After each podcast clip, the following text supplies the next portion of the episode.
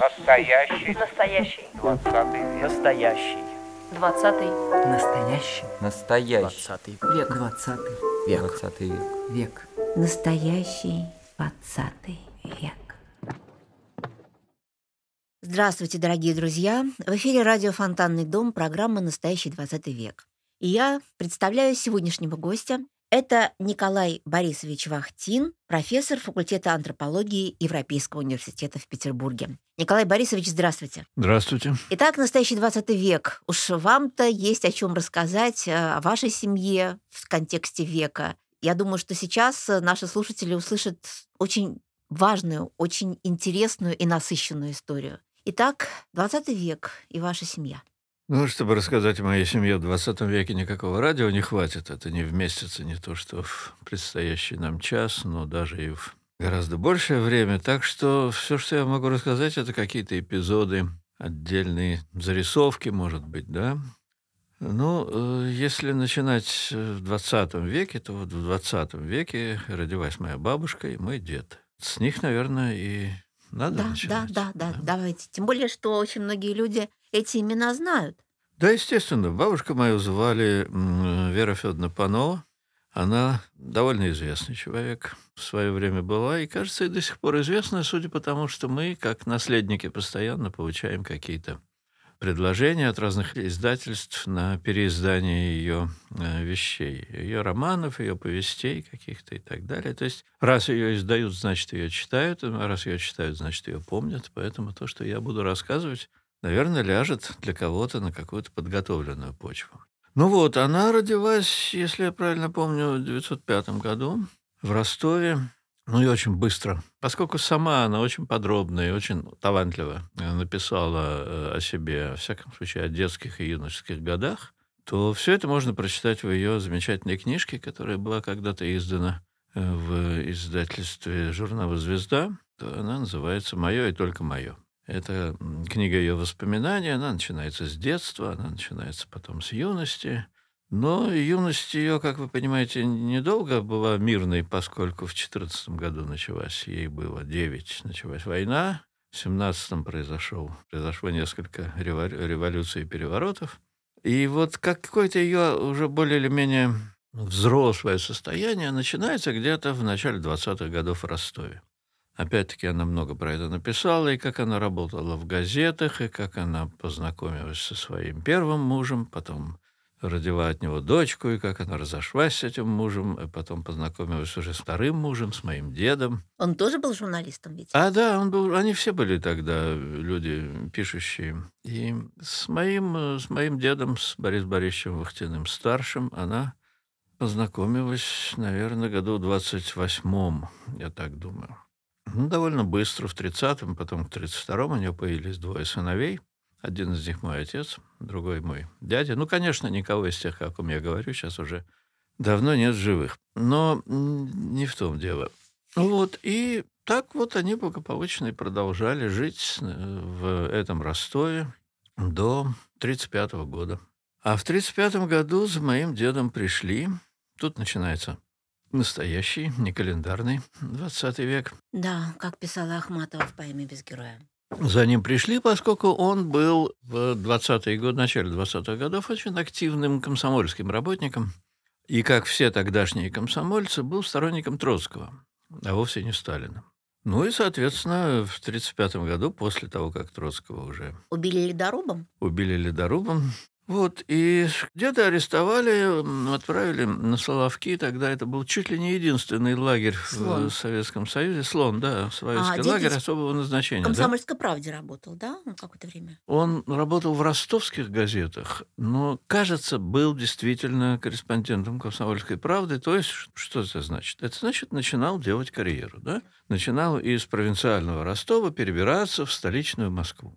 Начинал уже писать что-то и в комсомолку. Но это быстро довольно кончилось. Его арестовали, отправили в этот самый Соловецкий лагерь особого назначения. И после этого он довольно быстро там погиб, потому что ну, тут я могу только судить по ну, семейному характеру, что у него, что у моего отца, что у меня, в общем, характер довольно взрывной, поэтому довольно Долгого времени прожить в этих условиях, наверное, никому бы из нас не удалось. Деду в лагере э, намотали новый срок, значит, его обвинили в каких-то очередных антисоветских действиях, э, отправили в 1937 году на доследование в Москву, и там благополучно расстреляли, он покоится в известной коммунарке, в том самом коллективном безымянном захоронении, про которое теперь, кажется, нельзя говорить. Ну, все-таки как-то из истории же не выкинешь кусков. И что делала Вера, молодая женщина? Вера, Двумя молодая женщина, довольно быстро из э, Ростова, где она, естественно, тут же лишилась всякой работы,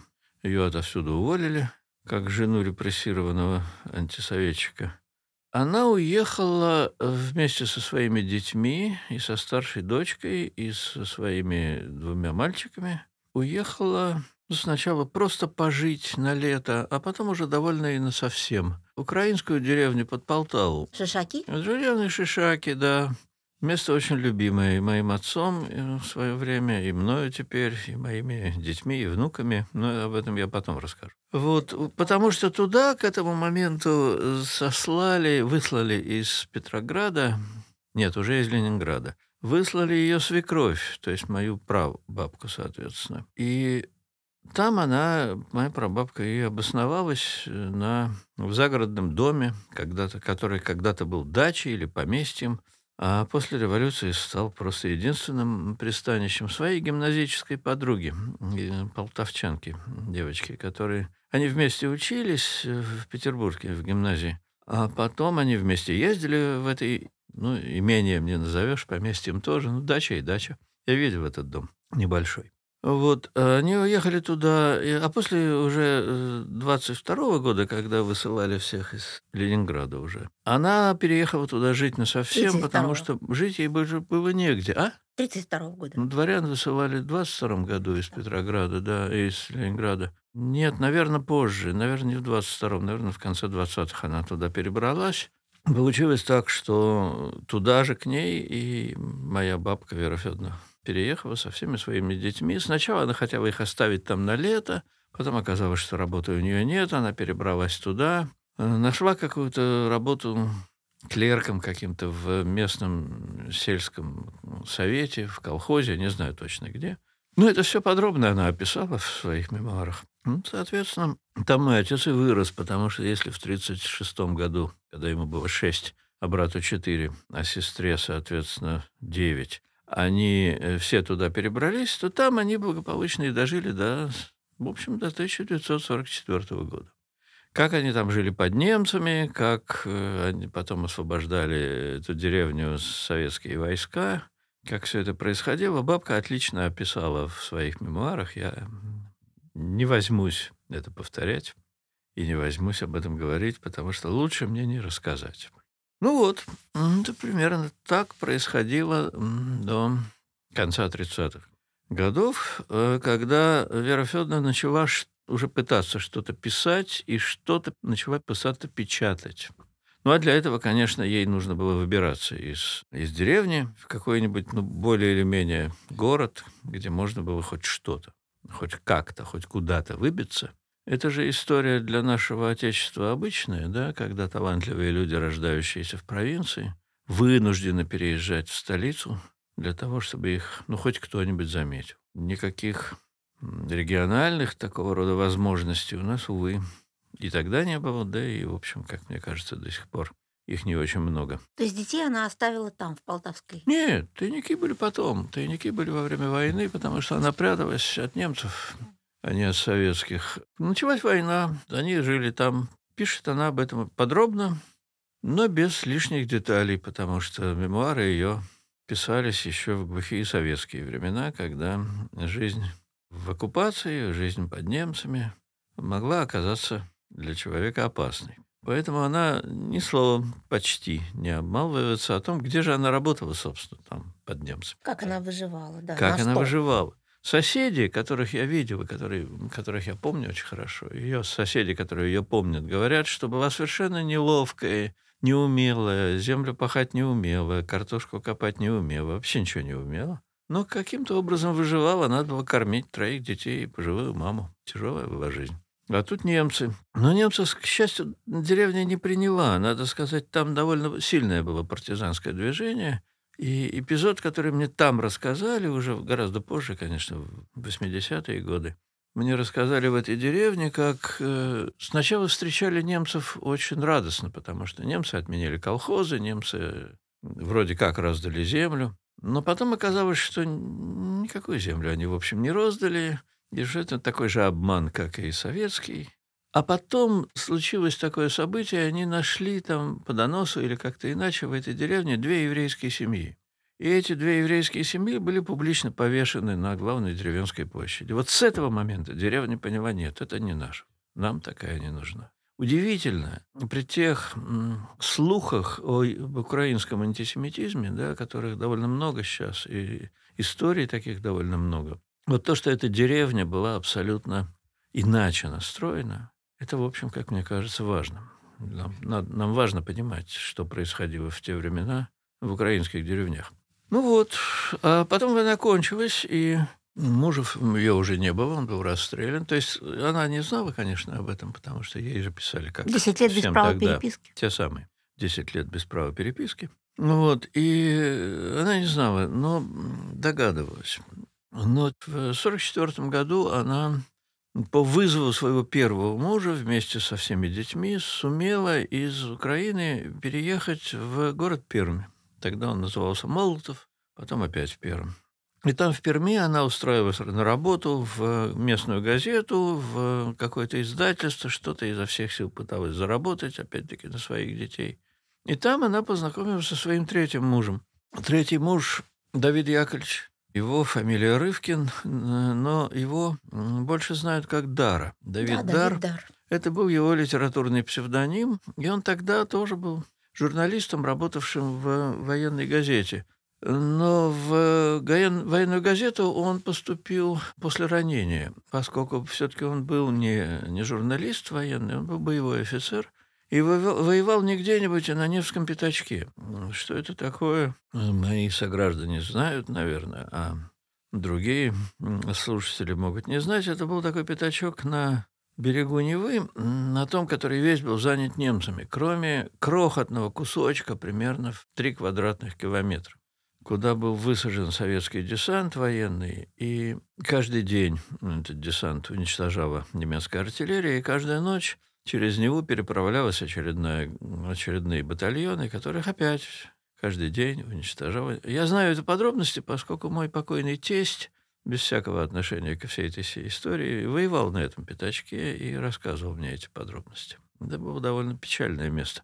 Там практически никого живых не оставалось, и раненых в редчайших случаях вообще успевали эвакуировать. Потому вот моему, не знаю, как его назвать, последнему дедушке повезло в этом смысле, его все-таки вывезли оттуда. Причем, кажется, не только его одного, и несколько человек. Но они познакомились в Перми, в газ... редакции местной газеты, которая называлась «Сталинская путевка», э, на обсуждении пьесы Веры Федоровны которой там же была устроена читка, и все, кому, кто был там, кто умел читать и хотел этим заниматься, собрались в этой редакции и обсуждали повесть э, бабушки. И в том числе и вот Давид Дар, который написал после этого ей письмо, довольно резкой, интересной критикой всего этого, всего этого сочинения. А дальше началось чудо. Я месяца три назад впервые прочитал переписку Веры Федоровны Пановой и Давида Дара. Вот этого самого 44 года. Меня совершенно поразило это фантастическая, стремительная, юношеская взаимная влюбленность. Я таких романтических и чудесных писем, наверное, не читал никогда в жизни. То есть все начинается с Вера Федоровна, вы, Давид Яковлевич, вы. Но уже в третьем письме моя родная, мой родной, моя солнышко, моя милая, и пошло и понеслось совершенно невероятной силой. Как эти две истрадавшиеся за войну души друг друга нашли, и как они друг на друга набросились во всех смыслах этого слова. Не Это удивительно. Еще? Нет? Может быть, опубликую. Ну, конечно, если не продолжать это дальше, уже в 60-е и 70-е годы, когда оба они уже стали старые, оба они уже стали больные, оба они уже стали Ну, такие, как нам всем свойственно становиться в этом возрасте, к сожалению. Там проблема в том, что оба были личностью, оба были талантливы. Она больше, конечно. Читать ее письма, это просто... Ты просто видишь, как, как она их сочиняет. Как она сочиняет свою любовь, как она сочиняет себя, как она сочиняет своего любимого. Это правда очень здорово, это правда очень красиво. Он, ну, как умеет, отвечает. Неплохо, ничего, так на четверочку с плюсом, но, но отвечает, как умеет. И дальше у них, конечно, в жизни это и пошло. Она знаменитая, она лауреат, она и так далее.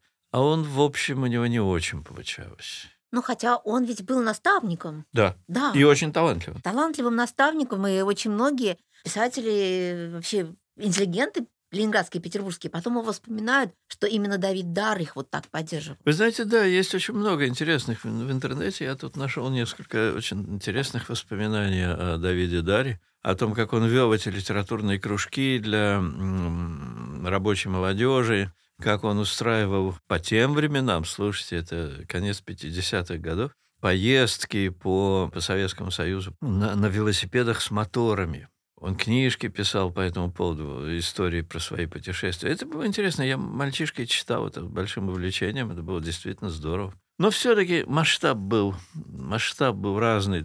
И из-за этого, конечно, он, он переживал, ну и она переживала. И это был когда такой читаешь, интеллектуальный или какой мезальянс? Это что было? Масштаб Трудно личности? сказать. Вы знаете, мне трудно сказать. Но вот когда читаешь эту переписку, а я ее, в общем, довольно внимательно прочел и в 60-е, и в се- и, ну, первые два года 70-х годов, после чего они разошлись окончательно, и она очень быстро умерла после этого. Вот. Там, нет, я не думаю, что это какой-то мезальянс. Они очень любили друг друга, это, это видно из писем, и это невозможно э, имитировать. Это, это правда заметно из писем. Но просто, ну, очень большая разница, да, муж не может похвастаться большими удачами на том поприще, которое он выбрал. Он не может похвастаться большими заработками.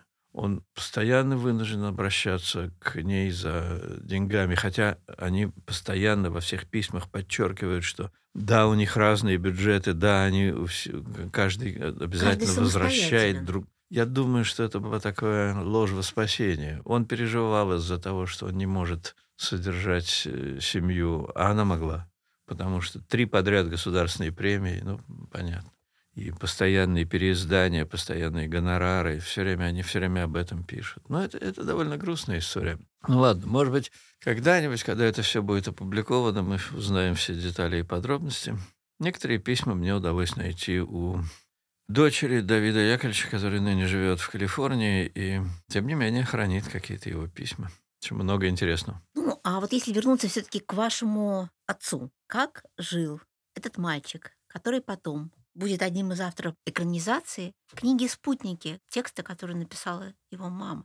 Мы же все помним этот фильм, и для всех нас он как бы стал одним из важных в ощущении понимания Великой Отечественной войны. Я его до сих пор смотрю, если его показывают, и стыдно признаться, но до сих пор плачу, когда слышу эту песню. Как он жил? Ну, как я уже сказал, родился он в Ростове. Детство его прошло в деревне в Полтавской области, в этих самых Шишаках. Оттуда мама перевезла его в Пермь. Оттуда вместе со своим новым мужем Давидом Даром они переехали в Ленинград, где все в каком-то невероятном количестве, я не могу посчитать до сих пор, сколько их там было, раз, два, три, четыре, пять, шесть, семь, девять, десять человек, они жили в полутора комнатах проходных на улице Моисеенко. Он их всех, Давид Яковлевич, всех их прописал, значит, в этой на своей жилплощади. И там, на этой самой жилплощади, Вера Федоровна и узнала, что она получила сталинскую премию за спутников, и что она теперь лауреат. Довольно быстро ей дали вот эту квартиру, в которой я уже родился. Роскошная квартира по тем временам на Марсовом поле. Нас там жило 13 человек, но там было 5 комнат, так что Мгм. это уже было тот самый литературный такой дом, да? да, какой он литературный? Это офицерский дом. В 825 году там жили те самые гвардейские офицеры. Ну, а потом жил Потом литературный. наш, наш современник, гвардейский офицер Яша Гордин. Да, Да, да, я про- да, про- да, да. Яков Аркадьевич, когда он да. женился на Наталье Леонидовне. Вот, Да. да, там, был, там были литераторы, там жил Шварц, там, там жи- жили другие писатели. под нами, мы жили на третьем этаже, под нами жил ректор университета Александров,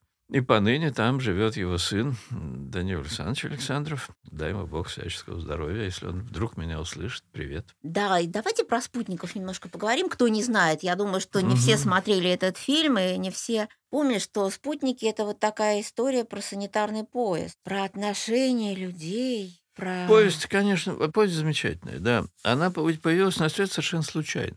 Потому что в том самом 44 году, в декабре, бы- вышла разнарядка от э, Министерства обороны, или как он тогда назывался, по этому санитарному поезду, который был лучший в Советском Союзе, написать про, не- про- про него брошюру, чтобы эту брошюру использовать как инструкцию для всех остальных санитарных поездов, чтобы они тоже стали чемпионы. И э, два делегата из этого поезда приехали в Пермь, а поезд тогда совершенно случайно стоял в Перми на какой-то перераправке. И пошли в редакцию местной газеты с вопросом, а кто из местных журналистов может поехать с этим поездом? Все отказались. Они пришли к последней, к Вере Федоровне Пановой. И та не отказалась по очень простой и тривиальной причине. У нее ровно в этот момент вообще не было никаких денег. У нее была куча долгов, не было никакой одежды ни у нее, ни у детей, ей надо было где-то зарабатывать. И она согласилась. Она поехала на месяц с этим поездом.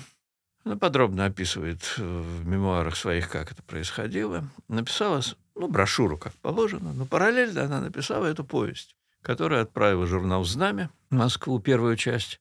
Журнал «Знамя» после некоторых колебаний ее напечатал и тут же получил бешеный восторг от читателей, читательских писем. И, с другой стороны, довольно резкую отповедь от начальства, э, что «чего это вы там печатаете?». Потом был интересный, длинный, и он тоже описан у нее в мемуарах, длинная история с тем, как никак не могла выйти вторая часть. Наконец вышла вторая часть. Ну и после этого тот единственный человек, который в этой стране определял, кому из писателей быть лауреатами, а кому отправляться в лагеря, прочитав эту повесть, э, сказал, что вот а эту мы отправим в лауреаты, она получила сталинскую премию. Ну и после этого жизнь моего отца стала, конечно же, совсем не такой, как было его детство, потому что, как я вижу из этих писем, из этих мемуаров, детство было очень голодное, просто по-настоящему голодное. И тут они уже как-то стали немножко получше жить. И в 49 году он поступил в университет на Восточный факультет, на китайское отделение. Он мне как-то рассказывал, как это произошло, что он старался максимально дистанцироваться от современности, которая ему очень не нравилась. Поступил на китайское отделение для того, чтобы заниматься древней китайской поэзией, древней китайской литературой. И это произошло 1 сентября 1949 года. А 1 октября 1949 года произошла коммунистическая революция в Китае. При к власти пришел Мао Цзэдун, и Китай со всем, что с ним связано, стал просто на переднем крае, значит, самый актуальный. Ну, а русский с китайцем братья Ирония навек. истории. Значит, э, вывод для потомков – не пытайтесь убежать от современности. Не получится. Получится мейнстрим. Получится, да, Танянь Мынь, да. Ну вот, и потом он, он был человек очень талантливый, и кроме занятий китаистикой, переводов с китайского и публикаций китайских стихов, он стал писать. Писал повести, которые, в общем, напечатать было по тем временам невозможно, потому что они никак не вписывались ни в какой соцреализм. Ну, если очень быстро сокращаться, то чем он, собственно, занимался, поскольку опубликовать то, что он писал, ему почти не удавалось, он стал, э, вслед за Верой Федоровной, за своей матерью, он стал пытаться работать на кино, на телевидении, на вот такие вот вещи. И вот к юбилею Победы, к 30-летию Победы, Петру Наумовичу Фоменко ему заказали вот этот фильм по спутникам Веры Федоровны, который называется «На всю оставшуюся жизнь», который до сих пор показывают в прокате. Так он называется? Да, на всю оставшуюся жизнь. Песня называется да, так. песня, и это до сих пор просто Четырех, по-моему, серийный Да. фильм, телевизионный фильм. с в 70 блестящими В актерами. 1975 году он вышел. Потрясающе поставлен. Ну, как только Фоменко за что-то брался, то это понятно сразу было, что это будет шедевр сразу, заведомо, потому что Петр Наумович, царство ему небесное, был режиссер гениальный. Он не, не мне про него рассказывать, потому что я его помню очень хорошо с детства. Я помню эти домашние номера, которые он изображал, значит, за, за столом обеденным, э, как он демонстрировал, показывал, как провинциальный э, человек, съездивший в Москву и увидевший спектакль э, «Дама с собачкой», как он, вернувшись в свою провинцию, пересказывает за пиршественным столом эту самую, этот самый спектакль. Это был такой номер, что э, редко кому удавалось не умереть от смеха. Да?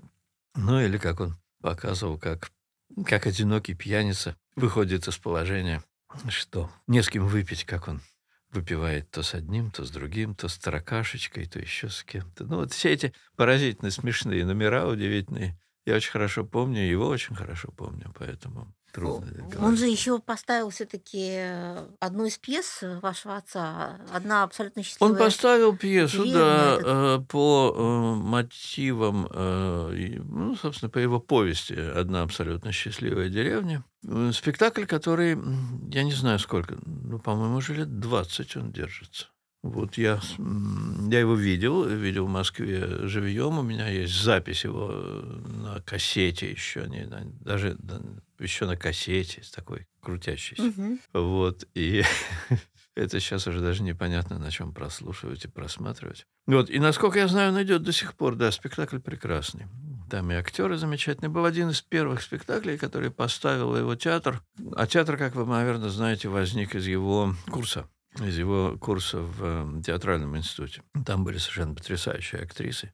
Те сестры Кутеповы, которых я видел когда-то, как они там изображают. Двойняшки потрясающие были. Да и почему были они, есть прекрасные. Одна из них до сих пор замечательно играет. Ну и все остальные, я их очень люблю. Вот, ну и все, а потом, когда оказалось, что все-таки нет, отца напечатать здесь, в Советском Союзе, не удастся, он согласился на публикацию за границей. Его первая повесть «Дубленка» была в Метрополе, в этом знаменитом альманахе, который сделал, по-моему, Аксенов, если я правильно помню, собрал, и они пытались издать его в Советском Союзе, у них ничего не получилось, тогда они передали его на Запад, он там вышел, и вот это была такая первая публикация западная, отцовская. А сборник «Горожане»? Ну, это было пораньше. «Горожане» — это конец 50-х, начало 60-х годов. Но туда входило четыре человека, кроме моего отца. Это был Игорь Ефимов, э, Володя Марамзин и Владимир Губин.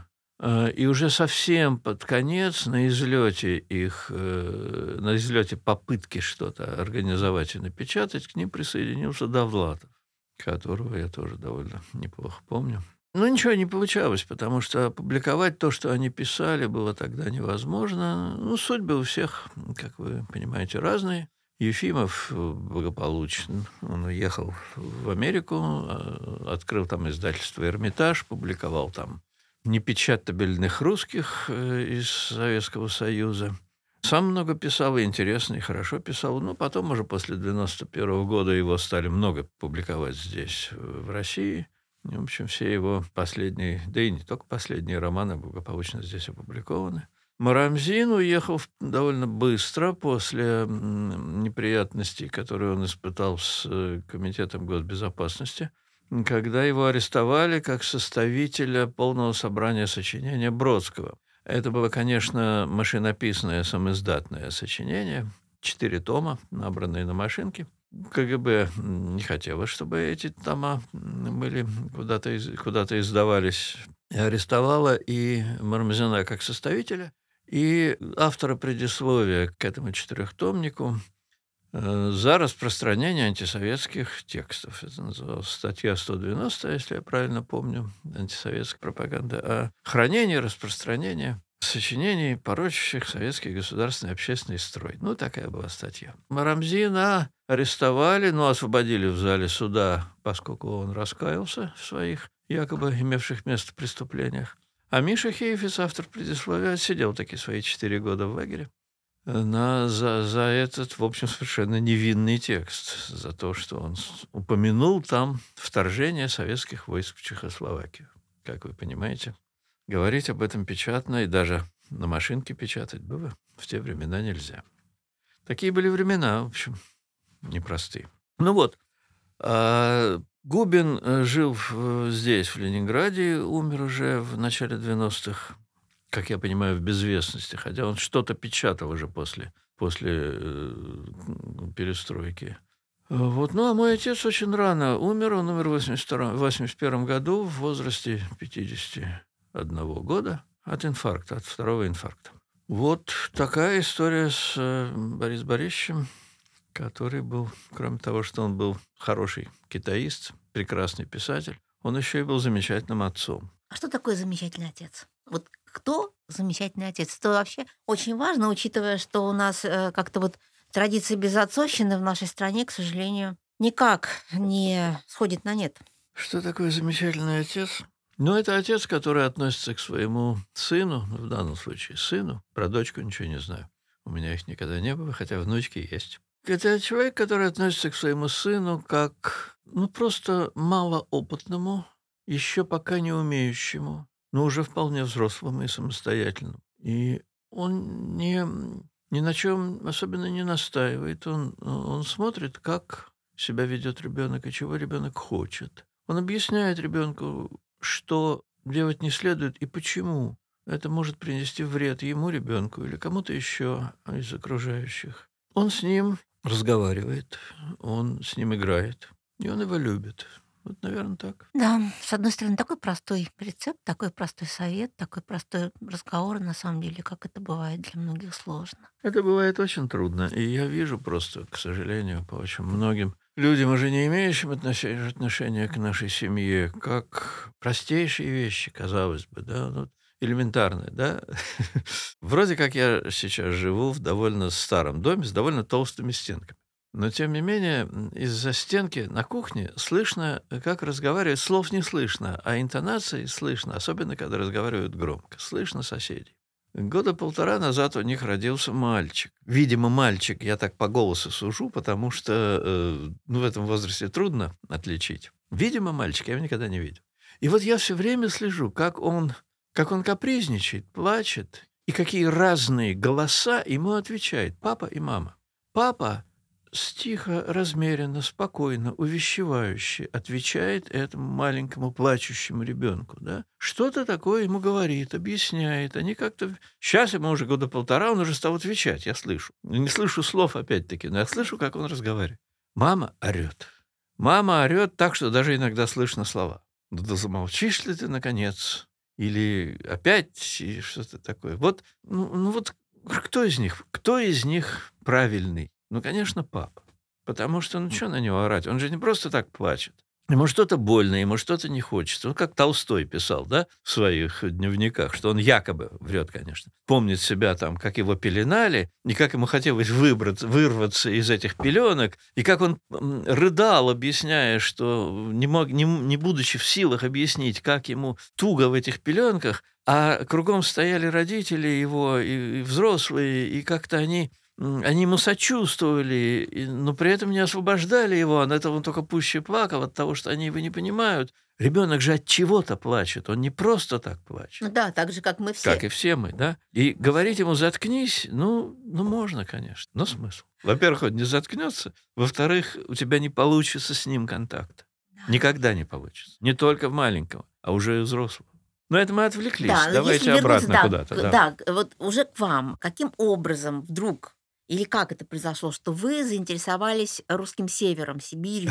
Что это такое получилось, вот этой вот колонизацией Сибири, русского севера, этими языками, этими народностями? Что это, в общем-то, стало не просто объектом научных интересов, но такой важнейшей частью жизни. Я иногда шучу, что отец мой пытался удрать от современности в Китай, в Древний Китай. А вы к эскимосам. А я еще дальше, да. Но это шутка, конечно, не в этом дело. Просто дело в том, что выбор был не очень большой в все времена. Где-то в курсе на четвертом, наверное, я... Это филфак был? Филфак, да, англи... английское отделение. Я заинтересовался лингвистикой, Большинство моих друзей либо хотели стать профессиональными переводчиками, либо хотели заниматься литературоведением. Мне э, литературоведение как-то никогда не было интересно особенно. И я заинтересовался лингвистикой, написал несколько курсовых, потом диплом. Тогда же была система распределения. То есть по окончании вуза тебе вручали, значит, грубо говоря, повестку, куда тебе нужно явиться и где ты будешь работать следующие три года. Я получил повестку, я должен был работать в научно-исследовательском институте металлургии и сварки техническим переводчиком. Я уже, по-моему, рассказывал в каком-то интервью эту историю, извините, если повторюсь, но уж больно она красочная. Институт находился в Александр-Невской лавре, в одном из зданий. Я пришел, меня отправили там в какой-то переводческий отдел. Это был большой зал, наверное, метров 50 длиной, широкий. В три ряда стояли столы, по трое в ряд стояли столы.